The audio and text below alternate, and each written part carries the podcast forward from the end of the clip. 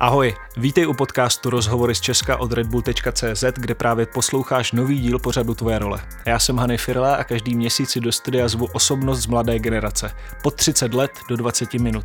Fotograf Jan Pelikán je hostem posledního únorového dílu. Ahoj Honzo. Ahoj Hany, všechny zdravím, co poslouchají. Čau Peli, jsem rád, že jsi dorazil. Jaká je pro tebe eh, jako fotografa největší eh, životní profesní meta? Největší profesní meta. Uh, nevím, asi dělat na kvalitních, zajímavých projektech se, zajímavými, se zajímavými lidma, což se mi už jako nějakým způsobem jako daří, ale furt jako je to kam posouvat a furt vlastně jako jsou nějaký vize do budoucnosti, jako nemám asi nic konkrétního, kam bych chtěl směřovat nebo takhle, ale zkrátka jako v zajímavých uh, produkcích se pohybovat a s těma zajímavými lidma. Jo, protože práce jako s těma lidma tohohle typu, různý jako sportovci a herci a plácnou modelky, je to jako podle mě celkem zajímavý. modelky jsou hodně zajímavý, no. Dá se No, eh, tak ty fotíš lifestyleové fotky, sportovní nebo třeba i reklamní a mohl bys třeba říct, eh, kde je ta spolupráce třeba s tou produkcí pro tebe právě nejzajímavější a proč?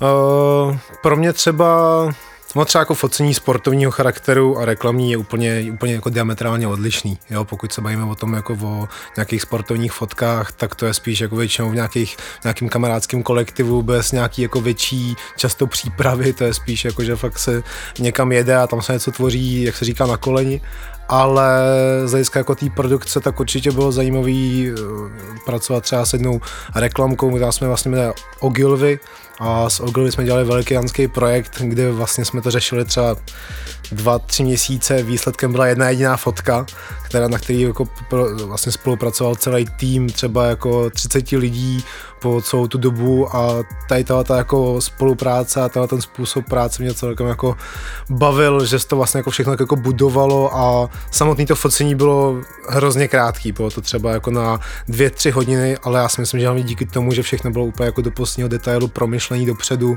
všichni byli jako ready na to, co se bude dít a ta spolupráce byla úplně super, takže jako... Takže tě spíš baví ta produkce, která je třeba předem připravenější, mnohem jako propracovanější, než takový to, že prostě v poslední době asi na den. jo. Právě přemýšlím o tom, že když se dlouho na něčem pracuje, tak ty máš, předpokládám, docela jasnou představu, včetně toho produkčního týmu, jak to bude vypadat, ale když je to ze dne na den, tak je zase ten adrenalin, ty improvizace, to ti jako nevyhovuje?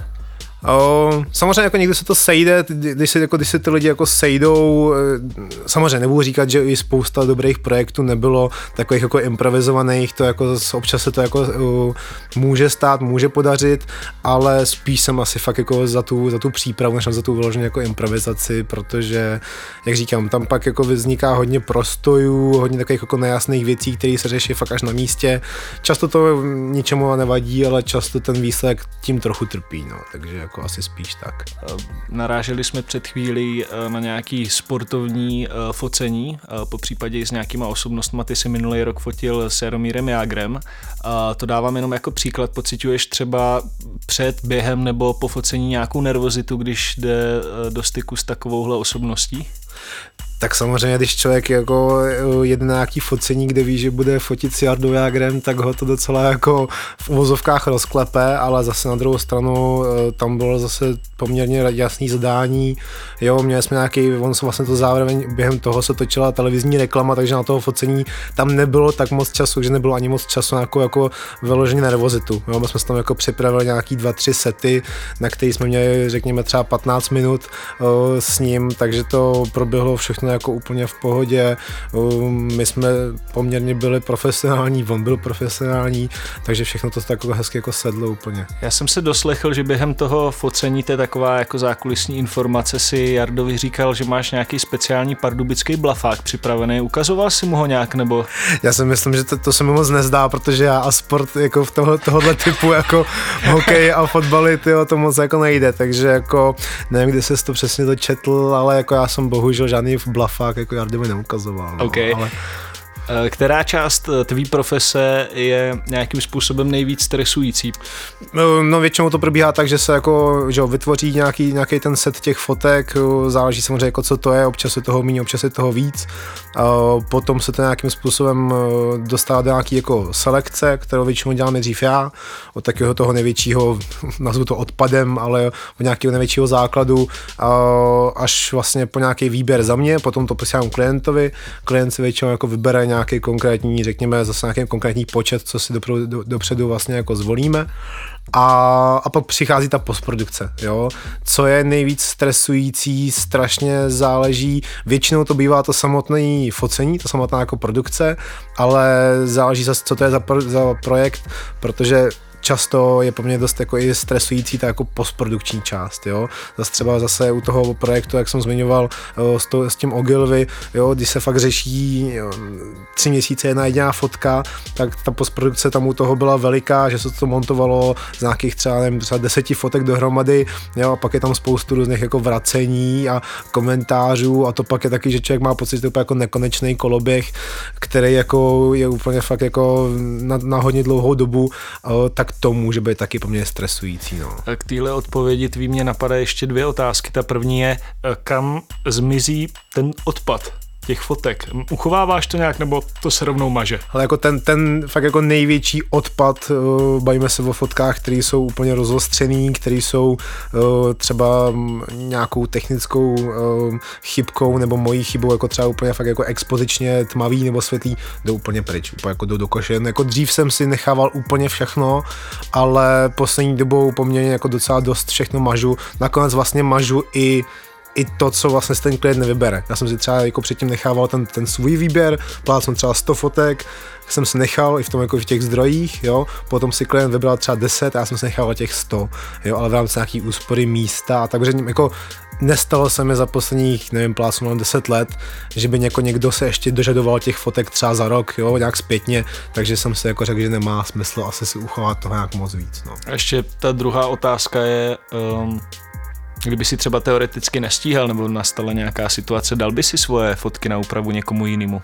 Uh, dal, dal, zase, zase, zase záleží na konkrétní situaci, na konkrétním projektu a zase u těch vyšších, u těch větších produkcí to je normálně jako standardní, že vlastně jako fotograf je tam fakt od toho, aby to čistě nafotil, uh, aby se postaral o to svícení, o nějakou tu, jako tu technickou část, ale potom vlastně po focení o, odevzdává kartu, odevzdává vlastně zdroje nějakému retušérovi, nějakému člověku, co tu postprodukci dělat uh, bude místo něj a to jsem jako jsem už párkrát taky zažil a je to poměrně příjemný pocit v tom, že člověk ví, že když toho, když toho focení odjíždí, tak má hotovo, má prázdné ruce, v vozovkách má vyděláno, jo, a už jako je to, jdete mimo něj, jo. Tam pak je zase taková druhá nevýhoda v tom, že o, člověk často se k těm fotkám ne, jako hůř dostává, když jsou hotový. Jo, že přesně zase jo, u té fotky, co jsme teďka řešili v té reklamce, jo, fotka se připravovala, nafotila se, já jsem ji jako odevzdal v nějakým jako polotovaru, řekněme, a pak to další člověk měl ještě jako retušovat dál a já doteď nevím, jestli ta fotka už je hotová, jestli už tady vysí, nevisí, to je taková trošičku jako sketchy část, ale, ale jako je to různý. Uh, jakou značku foťáku používáš? A hnedka na to navazuje další otázka, jestli jsi věrný už od tvých mladých let no tak to já jsem věrný, takže já, já vlastně jsem v roce 2009 jsem vytáhl první foťák od Canonu a ten jako s tady tou značkou uh, tím, že s ním nějakým způsobem externě trochu spolupracuju, tak jsem jí věrně doteď. Nevím, jak to bude v budoucnu, protože samozřejmě jako je to jenom nástroj. Jo? Já si myslím, ať člověk fotí na Canon, Nikon, Sony, cokoliv, tak je to poměrně jako jedno. V dnešní době se to fakt ty rozdíly docela dost jako už jako prolínají a jsou úplně jako neviditelný téměř. Takže jako neříkám že budu věrný do konce života, protože jako jsou tam nějaký vyhlídky, kam by to třeba šlo jako posunout dál po té technické stránce. Na druhou stranu mi to na většinu věcí stále jako stačí a Canon je zatím se covka fort. Dobře, tvůj kanon, Peliho kanon. Peli kanon, přesně. Když jsme uh, u těch tvých začátků, dovedli si zavzpomínat, jako jaký byl ten moment, kdy tě to začalo to focení přitahovat?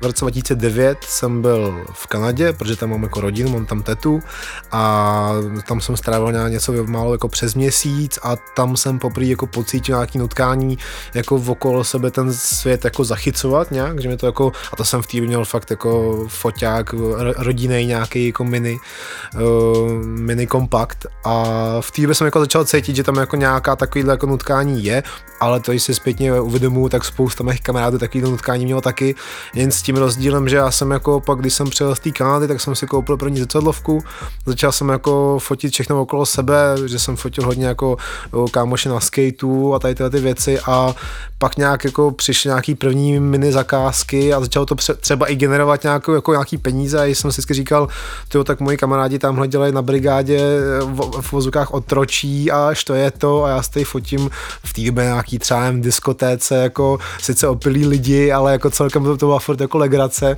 tak jsem si říkal, jako to vlastně by nemusela být jako špatná práce, no a tak nějak se to jako dostalo až do fáze takový, že mě to jako živí a, a že jsem vlastně jako spokojený s tím, kde to je teďka, jak mm-hmm. tak, no. Takže... Kdybys mohl poradit uh, začínajícím fotografům, který třeba nemají nějaký zázemí v rodině, po případě ještě nemají vyděláno, uh, na co začít fotit uh, a proč? Nebo je to úplně vlastně jedno, s čím se začne? Já si myslím, že to je poměrně jako jedno. Že to je jako jedno, já si myslím, že uh, to v dnešní době není jako o technice, možná ta technika je strašně dostupná. Jo, já vždycky, když se mi třeba často někdo napíše, že chce začít jako se o tu fotku víc zajímat, jaký foťák se má pořizovat, že na to má nějaký třeba omezený jako množství financí a potom mi říkám, hele, jako není to extra o foťáku, je to spíš pokud máš jasnou vizi, pokud máš nějaký třeba koncept v hlavě, tak to dokážeš udělat jako i na telefon, přeženu to, jako jo, že znám, znám jako zajímavý jako projekty, které vznikly jako na různý iPhone a takovýhle, jo, takže nemusí to za každou cenu být nějaká konkrétní značka nebo takhle. Další věc je, že v dnešní době spousta lidí nejde tou cestou, že by to vlastně vyloženě pořizovali, že by to kupovali a že si to půjčujou. Jo? Fakt jako, že za zlomek ceny v dnešní době jako, v Praze a takhle je možnost, a i od nějakých známých, prostě si to půjčit, domluvit se s tím člověkem, že, že, že si to půjčíš, buď to za peníze nebo za nějakou třeba protislužbu na den, dva, týden, jo, myslím si, že se jako to dá celkem jako jednoduše domluvit a a zkusit si jako ty věci jako takhle jako nezávazně, ošahat si to a vytvořit um, zajímavé věci i s technikou, co není vložně tvoje. To si hmm. myslím, že je úplně v pohodě dneska. Ty jsi rodilej Pardubičák a teď jsi Pardubák, si ne... Pardubák se říká. Pardubák se Aha. říká. Par, jako Pardubičák se taky, ale tak to je spíš jaký handlivý. Proč jako Pardubák? Pardubák? Nevím, nevím. Hradečák, jako, Pardubák, jo, tam je ta rivalita. Asi, Hradečák, Pardubák, no. Asi, asi jako možná, možná, to, možná se může jako vzít v obojí, ale Pardubák mi jako zní líp, no. OK. A vy jste právě nedávno v Pardubicích uh, otevřeli vlastně svoje studio, mm. Nerd Studio Hub. Mm. A můžeš o tomhle projektu něco taky prozradit?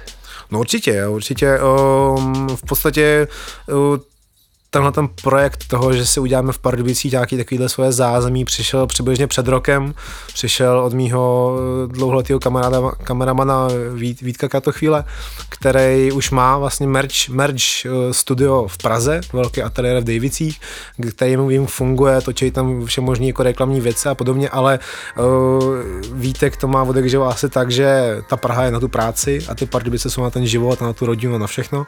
Takže přišel před tím rokem s tím, že by měl zajímavý prostor, kde bychom mohli něco vytvořit. Přišel s tím za mnou a ještě za kamarádem Kubou Gregorčíkem a v podstatě jsme se do toho pustili, protože ten prostor mě přišel zajímavý a že měl v sobě nějaký potenciál. Původně jsme mysleli, že vymalujeme, uděláme maximálně elektřinu, bude to hotový během měsíce dvou, tak ta realita se trošku prodloužila, protože jsme zjistili, že ten prostor je super, ale je to starý barák, který nám jsme zjistili, že nám mohl spadnout na hlavu, kdybychom nepostavili novou střechu a podobně, takže jako ten prostor prošel kompletní rekonstrukcí, dalo by se říct, spoustu věcí jsme si dělali sami, proto to i docela trvalo, ale teďka jako v lednu jsme konečně nějakým způsobem uh, se dostali do bodu, kdy neříkám, že jsme už jako hotoví, ale jsme jako provozu schopný a už se tam jako cokoliv dá vytvářet. A pro mě to je vlastně, jo, třeba pro toho Vítka, ten už jako eh, svoje studio má, takže už, už je trochu starší, takže pro něj to zase takový rozdíl není, ale pro mě to je poprvé v životě, kdy mám jako fakt svůj prostor, kde můžu být od 8 do rána, od rána do, do čtyř do rána, jo, celý den, můžeš tam stavět cokoliv, můžeš tam vymýšlet, můžeš experimentovat a to mě přijde úplně strašně super, jo, že teďka jsem se tam chtěl, nevím, vyzkoušet postavit nějaký, nějaký příslušenství, nějakou takovou jako velkou odraznou desku, tak jsem tam rozložil přes celý ateliér prostě dřevo, vzal jsem vrtačku a jo, to bych někde doma, někde na bytě dělal těžko, takže i to v tomhle tom je to fakt super ten prostor, ten prostor a nějaký to zázemí a tu práci, jo, že nějaký to i oddělení toho osobního života, toho osobního prostoru na to žití od té od pracovní sféry, protože dva roky zpátky jsem tady na Žižkové na bytě v jedné v místnosti přecházel stativy, brodil se tam technikou, teďka můžu být ve, ve stádiu, kde vlastně nemám doma nic a všechno je v tom studiu, všechno jako a ještě se vlastně s těma klukama můžeme ty věci půjčovat a různě šérovat a využívat, což je taky super. Takže jako za mě je to, pro mě je to hrozný, jako cítím, že to bude hrozně velký jako posun a hrozně se jako těším, co to nabídne. OK. Hanyho drbárna. Vraťme se k tomu tvému disco životu, jak si říkal, no, že jsi občas no. fotil na diskotéce, ke mně se právě doneslo, že eh, se ti přezdívá občas řezník, mm-hmm. a někdy i prý šumperský řezník, což je úplně shodou okolností strašně divný, protože já pocházím ze Šumperka, aha, takže jestli bys mohl aha. vysvětlit, čím jsi tuhle proslulou přezdívku z diskotek vysloužil. A no šumperský řezník to je tak asi tak tři roky stará věc, kde uh, jeden můj vlastně kamarád, můj skupina kamarádů v Šumperku dělají takovou akci Aha. Majales a, a, a, tam vlastně v podstatě tam v podstatě nevím, tam jako na jedný afterparty tam jako nějaký místní přiopilý uh, jinoch mla, mla, mladík tam jako obtěžoval jednu moji kamarádku, s kterou jsem se sama bavil, tak jsem to tam trošku nějak, ani nevím jak sám, protože jsem se vždycky jako bál nějakých konfliktů, do kterých bych se já měl zapojit, tak jsem nějakým způsobem do toho zasáhl a tím, že jsem do toho zasáhl, tak jsem ho zasáhl a pak druhý den jsem zjistil, že se mi přezdívá řezník, ale k, k mladíkovi se nic nestalo, takže jako... Takže ale... kromě využití prostor merch Studia Hub, ještě Pelican Security Přesně, SRO tak, je taky k dispozici. akci ke vchodu někoho, tak jsem dispozici. OK. Čím se řídíš v životě? Um, asi nějakýma, nějakýma jako představama, nějakýma cílema. Uh, asi nemám jako nějaký svoje moto nebo nějaký svůj jako vyloženě striktní jako směr. Já teďka docela dost bojuju s tím, že zjišťuju, že mě baví všechno. Mě baví, jako mě nebaví fakt jako, že na někoho to může být působit, že tak jako nesourodý, jo, nějaká ta moje práce často. Na druhou stranu já si říkám, mě jako baví fakt jako občas jít se skejťákama fotit do Španělska, pak zase fotit fakt nějaký jako reklamní věci, takže jako čím se řídím, kam bych chtěl směřovat, se úplně moc jako nedá, protože, protože se to tak jako vyvíjí, fluktuje to, jo, občas je toho hodně, občas je toho míň, takže jako já se řídím nějakou svoji intuicí, nějak nějakým svým selským rozumem a, a tak, no asi.